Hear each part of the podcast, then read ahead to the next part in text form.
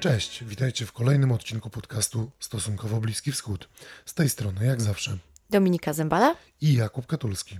A co dla Was przygotowaliśmy w tym tygodniu? Kryzys na granicy polsko-białoruskiej wciąż trwa. Słyszymy jednak już teraz nie tylko o kolejnych próbach sforsowania granicy czy o migrantach znajdowanych w lasach przez wolontariuszy i pracowników organizacji humanitarnych. Część migrantów pochodzących z Iraku zapowiada, że pragnie wrócić do kraju, a delegacja rządu regionalnego Kurdystanu spotkała się z premierem Mateuszem Morawieckim, by omówić bieżącą sytuację. Dlaczego to właśnie iraccy Kurdowie tak licznie przybyli na granicę polsko-białoruską? Jakie systemowe rozwiązania należy wprowadzić, by w przyszłości unikać tego typu kryzysów? Czy Polsce uda się odrobić straty wizerunkowe wynikające ze sposobu, w jaki rząd starał się zwalczyć problem na granicy? O tym wszystkim rozmawiamy z Krzysztofem Płomińskim, byłym ambasadorem Polski w Iraku. Stosunkowo Bliski Wschód to podcast wspierany przez słuchaczy za pośrednictwem patronite.pl. To właśnie dzięki Waszej pomocy możemy trzymać rękę na pulsie i co tydzień przyglądać się wydarzeniom na Bliskim Wschodzie. Serdecznie Wam za to dziękujemy. A teraz już zapraszamy do wysłuchania rozmowy z ambasadorem Krzysztofem Płomińskim. Dzień dobry Panie Ambasadorze, witamy po raz kolejny w naszym podcaście. Miło mi, również witam Państwa i słuchaczy. Yy, I mm, zacznijmy właściwie od e, pierwszego pytania, bo o Kurdach dzisiaj chcemy porozmawiać. Natomiast mm, wyjdźmy od tego, że mówi się, że znaczna część tych migrantów, którzy znaleźli się dziś na, na granicy polsko-białoruskiej, pochodzi właśnie z tego irackiego Kurdystanu. Em, więc poprosilibyśmy pana ambasadora, żeby nam pan to wyjaśnił. No, dlaczego właśnie stamtąd? I czy czy stamtąd w jakiś sposób może było łatwiej przyjechać niż z innych miejsc? Ja myślę, że trzeba ten problem na granicy białorusko-polskiej osadzić w trochę szerszych realiach, ponieważ problem y, migracji, uchodźstwa, przesiedleń jest problemem w skali globalnej. Według statystyk Organizacji Narodów Zjednoczonych w, w bieżącym roku mówimy o 280 milionach osób, które z różnych powodów e, uzyskały status migrantów, czy zostały zaliczone jako migranci. Z tego około 82 e, milionów to są osoby, które zostały siłą wyrwane przez różnego rodzaju wojny, klęski żywiołowe ze swoich miejsc zamieszkania i znalazły się e, w innych stronach. I kolejna liczba 26 milionów w tej chwili na świecie jest y, osób, które posiadają status uchodźców i jako tacy korzystają z pomocy międzynarodowej. Tak więc y, to, co się dzieje na granicy białorusko-polskiej, jest fragmentem większej rzeczywistości i w tym przypadku rzeczywiście tropy jeśli chodzi o e, miejsce pochodzenia tych ludzi, którzy znaleźli się w Białorusi, prowadzi do irackiego Kurdystanu, aczkolwiek nie tylko, ponieważ są tam również e, w, nie, w mniejszej ilości spośród tych około 10 tysięcy osób, które się znalazły w, w Białorusi, e, pochodzących z Syrii, z Afganistanu, e, z innych miejsc. I ja myślę, że tutaj ta rozmowa również bardzo ją sobie cenię z Państwem, ponieważ możemy porozmawiać bez emocji i porozmawiać również o faktach. Tego bardzo brakuje, również jeżeli chodzi o zrozumienie przez opinię publiczną, jak wygląda ta sprawa. Otóż, jeżeli można w skrócie powiedzieć, przede wszystkim rzeczywiście yy, osoby próbujące się dostać do Unii Europejskiej z Białorusi przez Polskę, to są przede wszystkim iraccy Kurdowie. Y, Nie są to, co często w propagandzie różnych państw się znajduje, uchodźcy, ale są to migranci. Są to osoby, które przede wszystkim w, dążeniu do poprawy warunków życia chcą migrować do krajów, gdzie takie warunki mogą znaleźć lepsze niż u siebie w domu. W Kurdystanie irackim nie toczy się żadna wojna, nie ma klęsk żywiołowych, nie ma jakichś szczególnych warunków, które by mówiły o tym, że stamtąd można się spodziewać fali uchodźców. To, z czym mamy do czynienia, to jest, można określić w sposób bardzo brutalny, ale jak najbardziej adekwatny do rzeczywistości, jako przemyt ludzi. E, Przemyt ludzi, którzy chcą poprawić rzeczywiście swój byt, często znaleźć się bliżej rodzin, członków rodzin, którzy już wyemigrowali do Europy, ale którzy nie są zmuszeni do opuszczenia swoich domostw, tylko po prostu no, migrują w poszukiwaniu lepszej rzeczywistości. Dlaczego?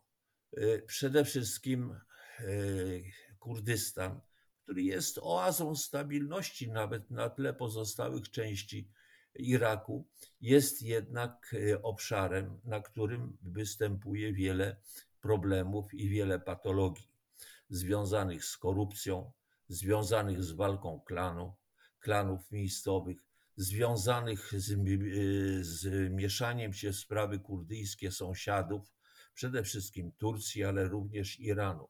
To wszystko składa się na brak stabilnej perspektywy, w szczególności dla, dla młodych ludzi, którzy uważają, że lepiej znajdą swój, poprawią swój byt y, za granicą. I do tych ludzi została e, zaadresowana oferta przemytników, którzy uznali, że kanał białoruski może być e, okazją do zarobienia dużych pieniędzy, ponieważ każda, każdy, każdy e, migrant płacił przemytnikom no, przynajmniej 4 tysiące dolarów, a w przypadku rodzin to gdzieś 14-15 tysięcy dolarów za samą operację przewiezienia.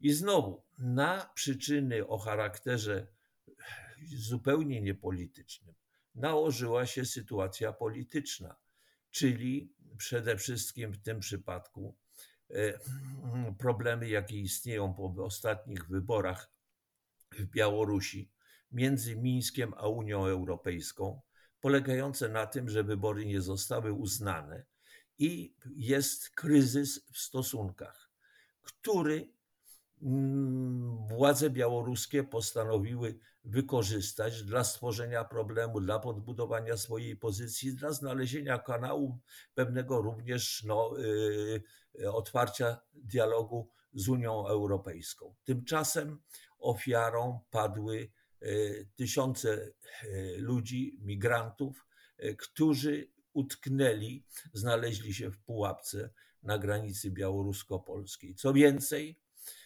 w tym przypadku zarówno władze Kurdystanu, jak i władze europejskie i polskie spóźniły się z reakcją, bo to, co się w tej chwili dzieje, łącznie z kontaktami, łącznie z wizytami, e, tak jak wczoraj w Łotwie i Litwie e, sekretarza generalnego e, NATO i przewodniczącej Unii Europejskiej, Rady Europejskiej, to wszystko po prostu jest troszeczkę spóźnione, łącznie z działaniami samego rządu kurdyjskiego, który się spóźnił, z naciskami na linie lotnicze przewożące e, uchodźców, no i wreszcie chociażby kontaktami bezpośrednimi między władzami e, polskimi a władzami kurdyjskimi, bo dopiero w ubiegłym tygodniu, w czwartek, doszło do rozmowy premierów. O spotkaniu naszych polityków jeszcze porozmawiamy za, w późniejszej części naszej rozmowy,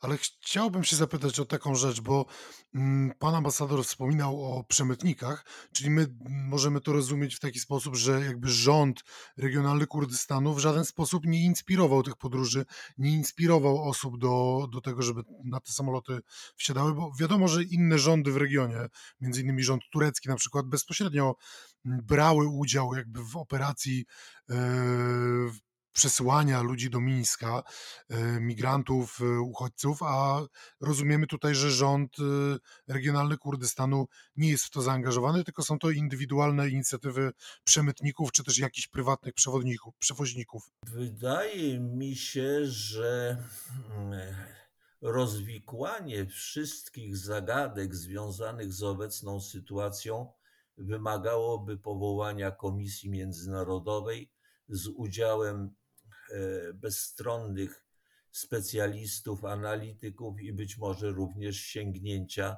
do dokumentacji niektórych e, organizacji wywiadowczych w świecie, ponieważ e,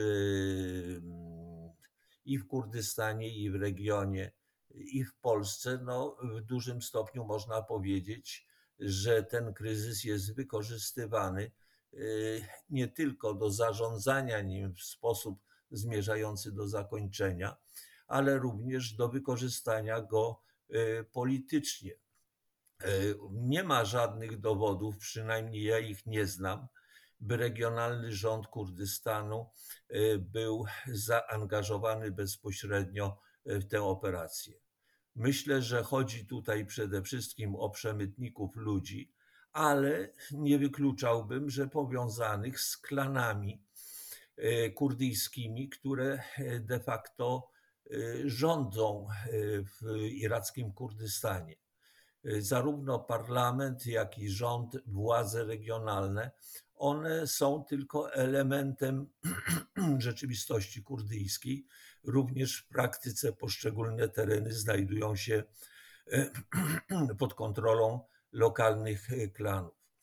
Sądzę również, że przy granica białorusko-polska, czy generalnie granica Unii Europejskiej ze wschodnimi sąsiadami, nigdy nie była w 100% szczelna. Ona była wykorzystywana do przemytu ludzi, czy na mniejszą skalę. I w którymś momencie powstała, powstały warunki, żeby taki przemyt został rozszerzony i zrealizowany na wielką, na wielką skalę. I tutaj zainteresowani oczywiście byli bezpośrednio organizatorzy, ale no na Bliskim Wschodzie też bardzo często podejmowane są działania zmierzające chociażby do zmian demograficznych na poszczególnych obszarach. I w przypadku Kurdystanu irackiego, ale nie tylko te, tego obszaru, jest w regionie wielu zainteresowanych, żeby jak najwięcej tych ludzi znalazło się poza terenem swojego zamieszkania, bo wtedy jak gdyby ich ciężar gatunkowy jest mniejszy, a często ich migracja do Europy przekłada się na problemy z kolei w krajach, do których się, się przemieścili, co również jest wykorzystywane. A w tej chwili w Europie, generalnie rzecz biorąc, spośród około 30 milionów Kurdów, którzy w czterech państwach bliskowschodnich się znajdują, to przynajmniej 2 miliony już w tej chwili jest w Europie, z czego blisko milion w Niemczech. I tu już dochodzi też kwestia skali tej migracji, która przekłada się oczywiście na różnego rodzaju problemy o charakterze politycznym, kryminalnym, przestępczym, czy również społecznym, czy społeczno-religijnym i kulturowym. A czy my możemy, mm, czy my możemy podejrzewać, że być może władze białoruskie lub rosyjskie, żeby wywołać większy kryzys, mogły w jakiś sposób inspirować tą sytuację? Ja nie wyobrażam sobie, żeby władze białoruskie, które mają w Bagdadzie ambasadę, a w Erbilu i w Bagdadzie również wydziały konsularne, nie wiedziały, co się dzieje. Nagle wypełniane pełne ludzi samoloty, organizowane rejsy czarterowe, wydawane wizy, co do których było wiadomo, że ich, że, że cel wyjazdu osób aplikujących o te wizy jest zupełnie inny niż rzeczywisty, ponieważ oni aplikowali o wizy turystyczne, o wizytę, natomiast de facto uzyskiwali status, status osób ubiegających się o tranzyt do Unii Europejskiej, co było kompletnym absurdem. I co więcej, władze i białoruskie, i rosyjskie, a Białoruś pod, i Rosja no, tworzą jednak państwo federacyjne, w którym istnieje swoboda przemieszczania się ludności. Musiały po prostu wiedzieć, z kim mają do czynienia i na jakich zasadach to wszystko się odbywa. Z całą pewnością można powiedzieć, że o czym wspomniałem na samym początku, że tutaj te reakcje zmierzające do wygaszenia kryzysu, do jego deeskalacji, one zostały niewątpliwie za, podjęte za późno. I ten dramat dla wielu ludzi, którzy gdzieś tam utknęli w bagnach, stracili zdrowie, czy często również życie, no ta odpowiedzialność po prostu spada na, na tych, którzy doprowadzili do tego kryzysu. Wspomniał już pan ambasador o tym, że część, czy może znaczna część tych Kurdów wybiera się do Niemiec, właśnie, bo w Niemczech e, żyje Kurdów dzisiaj ponad milion. Ale czy ta grupa, która znajduje się na polsko-białoruskiej granicy w większości, czy my w ogóle wiemy coś takiego? Czy my w ogóle możemy, możemy to przewidywać? Czy ta grupa, która znajduje się na polsko-białoruskiej granicy, zmierza właśnie do Niemiec? Czy też może oni szukają jeszcze możliwości przedostania się do innego kraju Europy Zachodniej? Jeśli tak, to do jakiego?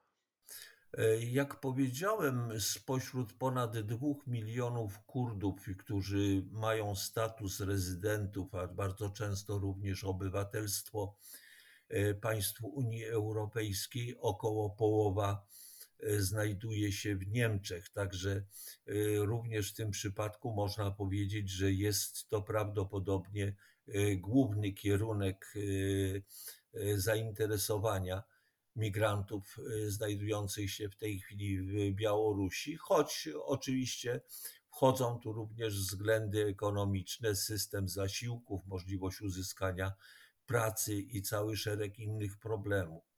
Ale ja bym y, dla zobrazowania sytuacji przytoczył historię, y, którą w tej chwili żyje cały Kurdystan iracki.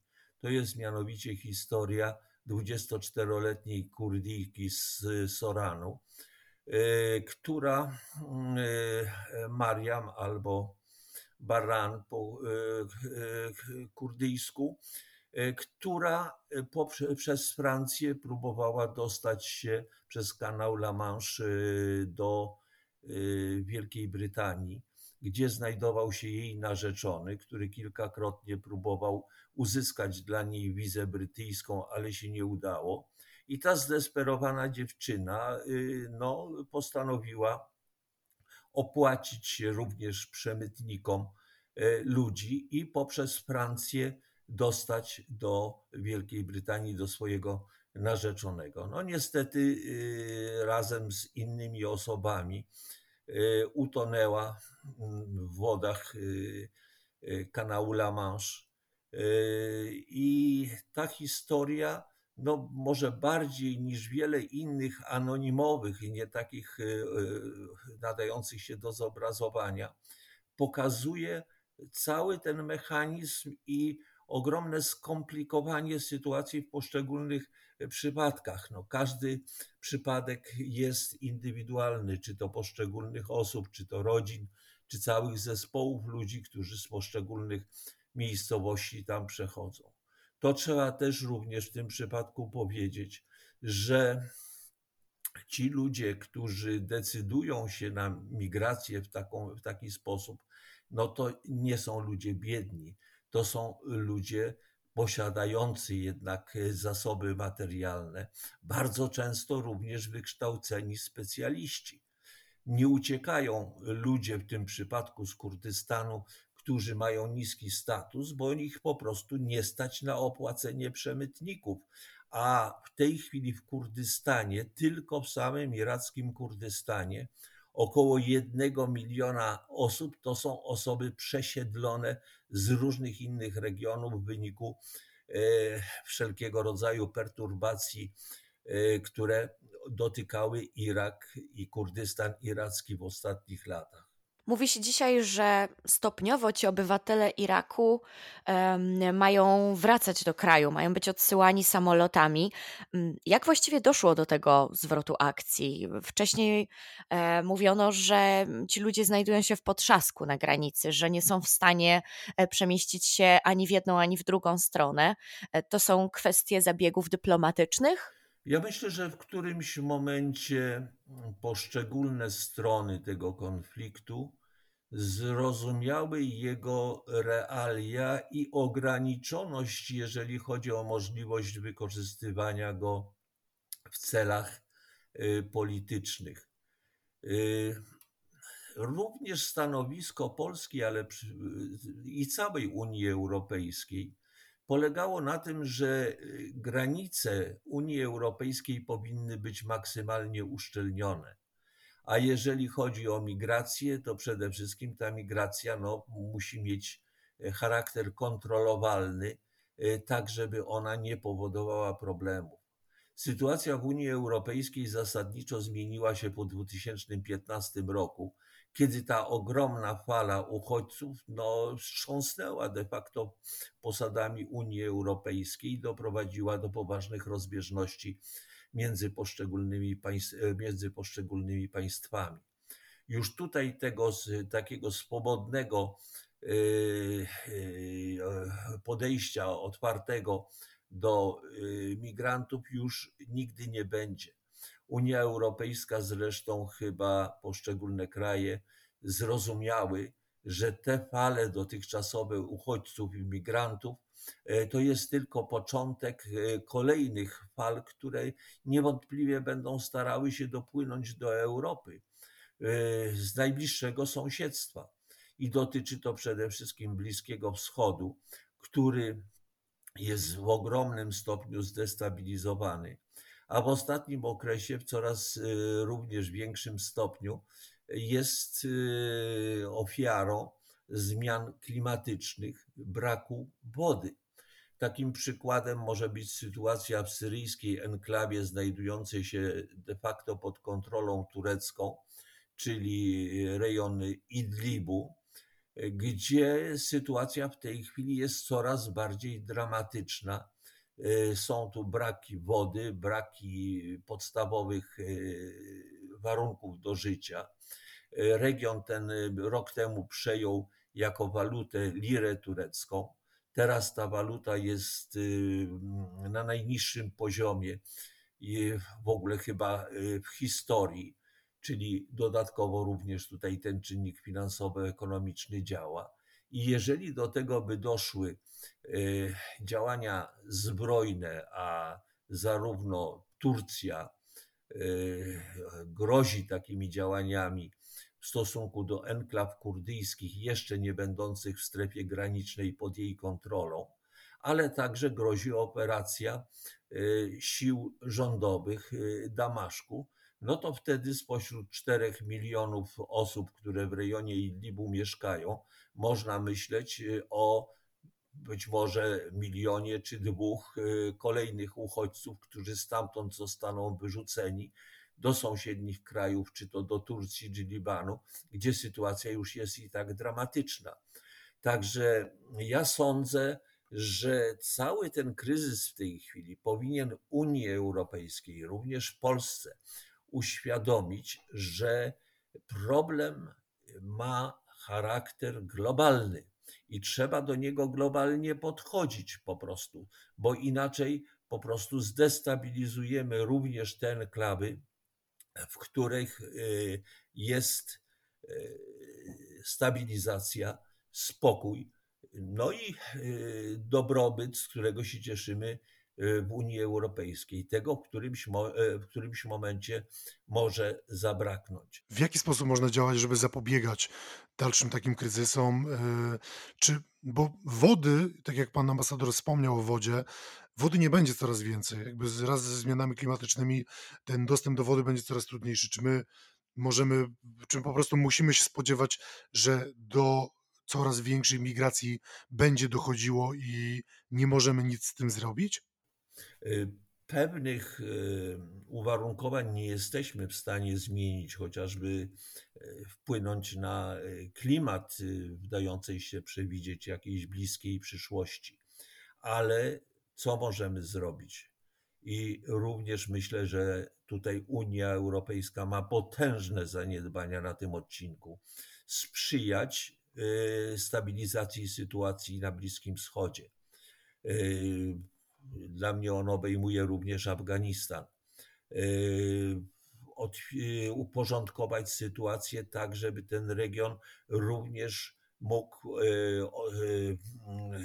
mógł odbudować swój potencjał gospodarczy, tworzyć miejsca pracy na miejscu.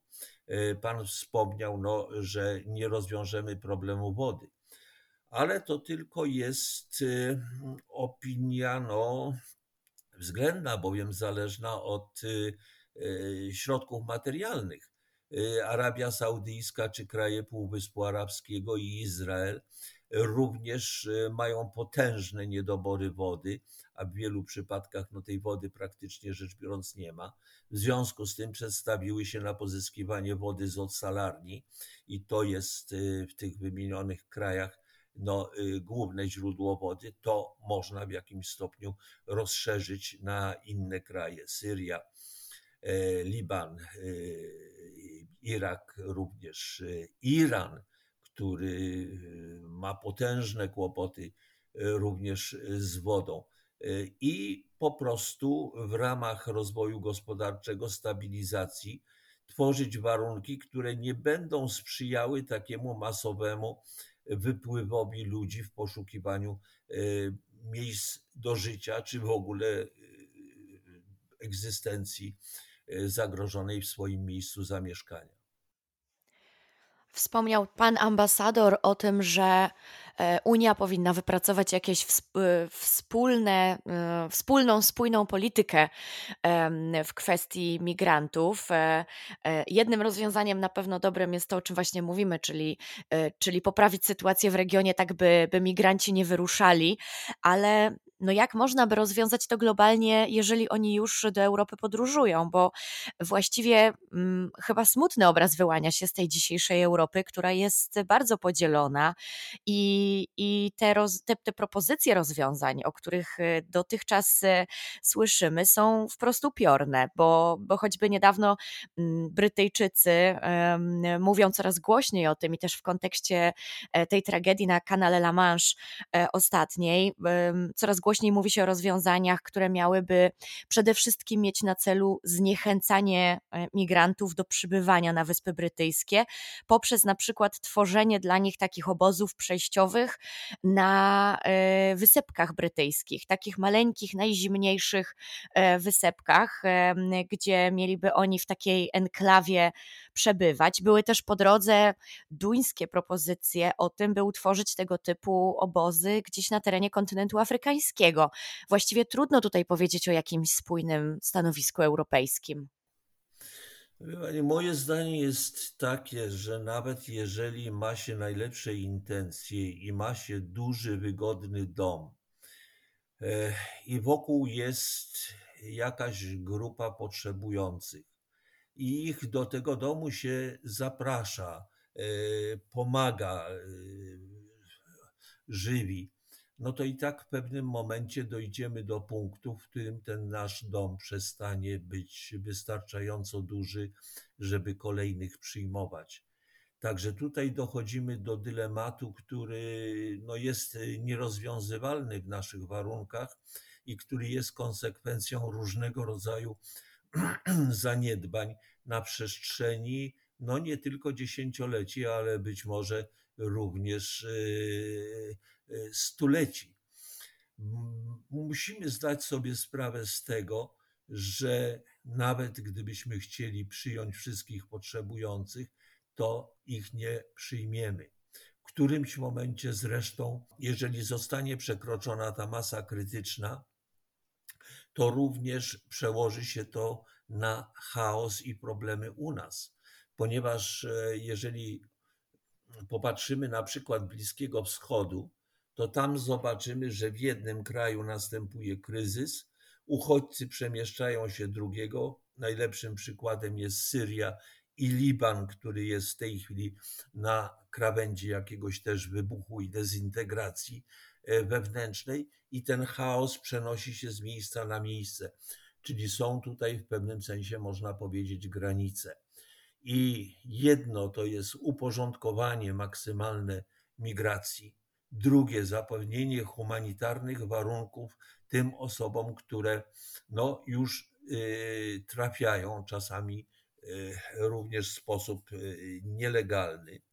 Myślę, że tutaj mamy do czynienia również w przypadku z Polski z pewnym wyzwaniem, z którym powinniśmy sobie dać radę, mianowicie przełożeniem tego, co się dzieje na wizerunek Polski również na Bliskim Wschodzie.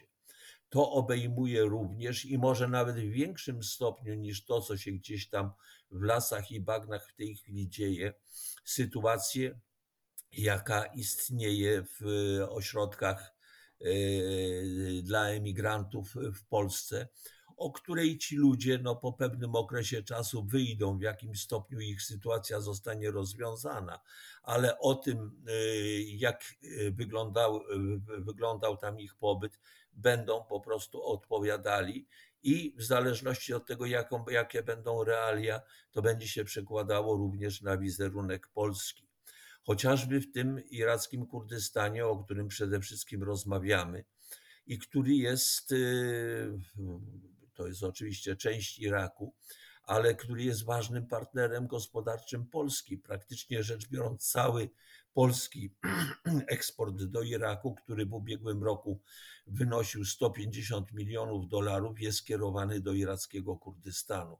To ma również dla nas znaczenie nie tylko wymiar humanitarny, polityczny, społeczny, ale przekładają się takie sprawy również na y, sprawy o charakterze y, gospodarczym, istotne y, z naszego punktu, z naszego punktu widzenia. Y, także no, ja osobiście cieszę się, że doszło do tych bezpośrednich, opóźnionych, ale bezpośrednich kontaktów między polskim premierem a premierem Kurdystanu irackiego.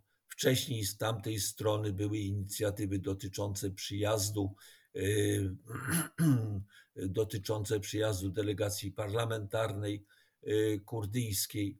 Y, no i miejmy nadzieję, że tutaj te kontakty, one nie zepsują naszych relacji zarówno z Irakiem, jak i z obszarem kurdyjskim tego, tego kraju. A chciałbym powiedzieć, że warto o co zabiegać, ponieważ w 2006 roku e, premier Belka odwiedził Kurdystan iracki jako pierwszy zagraniczny tej rangi polityk. Weszliśmy tutaj do historii, umocniliśmy tradycyjną sympatię między Polakami i Kurdami, jednocześnie nie tracąc nic w naszych relacjach z resztą Iraku, ponieważ premier Belka wcześniej e, był w Iraku.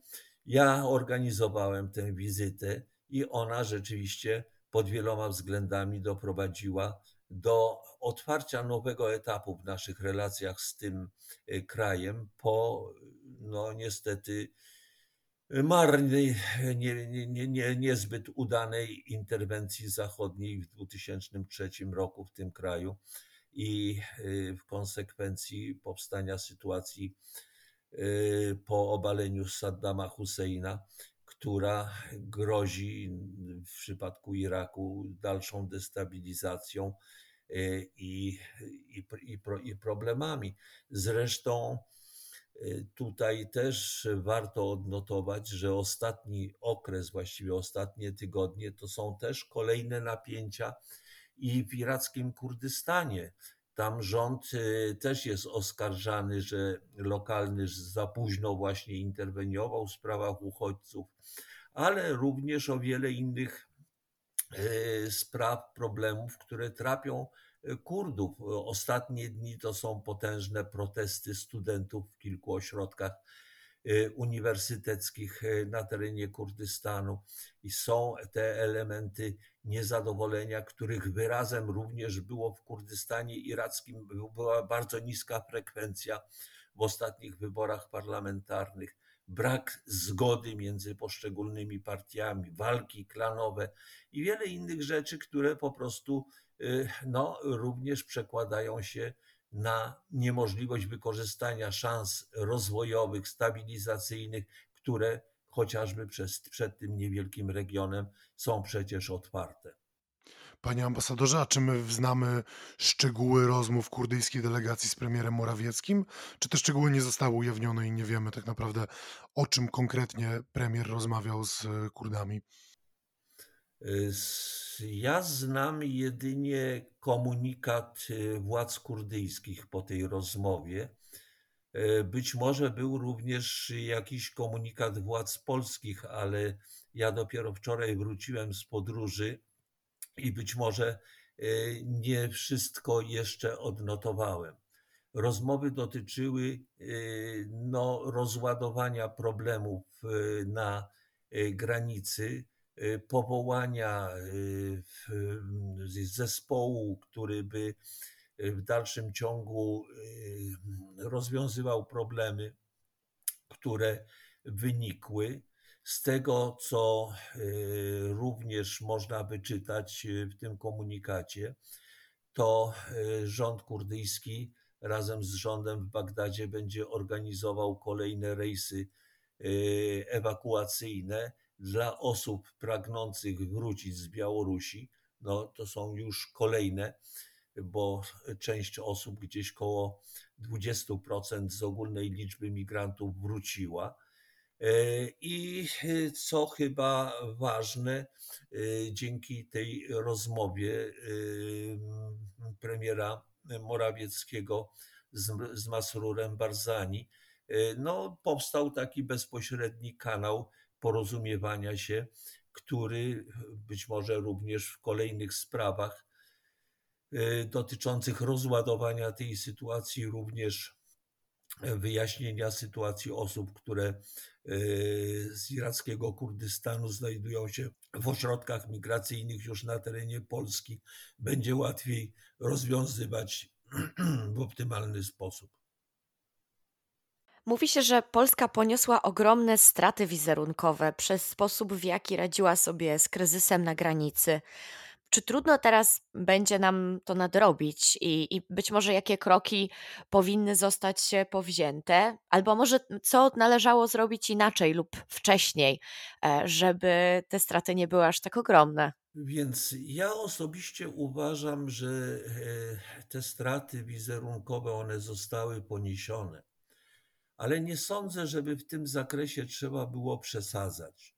Wokół samego problemu jest bardzo wiele hipokryzji, bo z jednej strony po prostu y, władze polskie były krytykowane za uszczelnienie granicy, ale z drugiej strony pozostali nasi partnerzy w Unii Europejskiej po cichu kibicowali tej sytuacji, wiedząc po prostu, że E, rozszczelnienie granic Unii Europejskiej prowadziłoby w perspektywie do dodatkowych problemów i z naszymi sąsiadami na wschodzie, jeszcze bardziej skomplikowanych, ale przede wszystkim do e, powstania niebezpieczeństwa, że sytuacja migracyjna, jaka miała miejsce w 2015 roku, może się znowu powtórzyć. Moim zdaniem największym zaniedbaniem ale to nie jest tylko kwestia władz polskich, tutaj e, adresatów e, musi być więcej. Jest zbyt późne zareagowanie, zbyt późne umiędzynarodowienie tego problemu, chociażby poprzez bezpośrednie kontakty i w Unii Europejskiej, i gdzie indziej.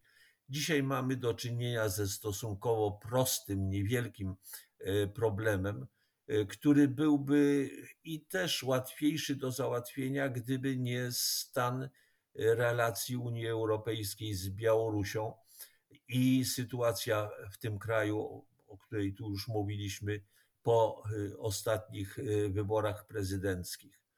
Y, ten kryzys niewątpliwie pokazuje, że y, należy szukać tutaj dialogu w sprawach dotyczących migracji.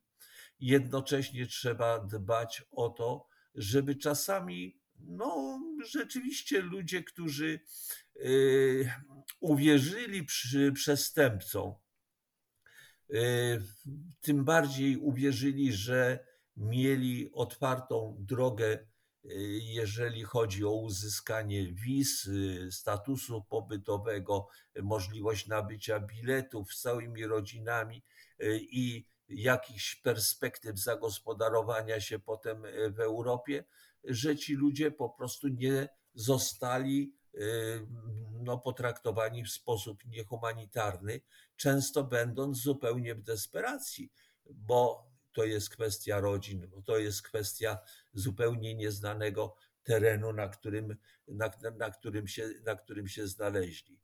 Natomiast y, no, y, powtarzam to i będę powtarzał na wszelkich możliwych forach, y, że problem dramatu ludzi problem sytuacji y, w różnych regionach, w tym na Bliskim Wschodzie, gdzie też niekiedy po prostu błędna polityka Zachodu, w której uczestniczyliśmy, tak jak w Iraku czy w Afganistanie, przyczyniła się do kumulacji tych problemów, no, powinna być jednak zweryfikowana, powinna być bardziej otwarta Y, powinna uwzględniać cały szereg elementów, których dotychczas nie braliśmy pod uwagę. I wśród tych elementów w przypadku Polski jednym w moim y, przekonaniu z najważniejszych jest wypracowanie polityki migracyjnej, która byłaby znana, przestrzegana i być może w niektórych przypadkach y, pozwoliłaby uniknąć dramatów. Przecież Polska potrzebuje E, migrantów jako siły roboczej. E, niektóre kraje zachodnie prowadzą tutaj bardzo konsekwentną politykę, e, wyciągając z tych grup, które są zainteresowane migracją do Europy, tych specjalistów, którzy są ich potrzebni, którzy no, będą stanowili po prostu wartość dodaną. W przypadku Polski zresztą te miejsca pracy bardzo często czekają na cudzoziemców. Sprowadzamy cudzoziemców z Filipin, z Nepalu, z Indii, z, z bardzo odległych miejsc.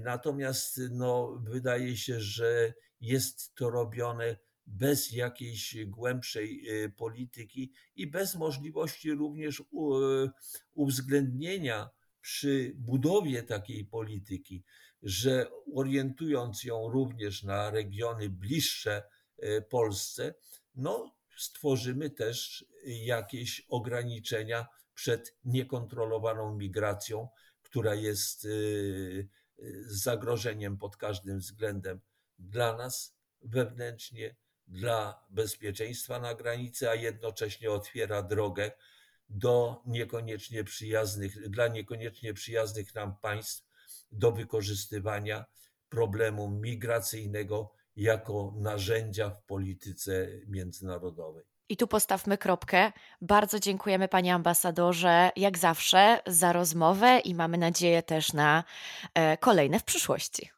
Dziękuję serdecznie, wszystkiego dobrego. Do usłyszenia, mam nadzieję. Do usłyszenia.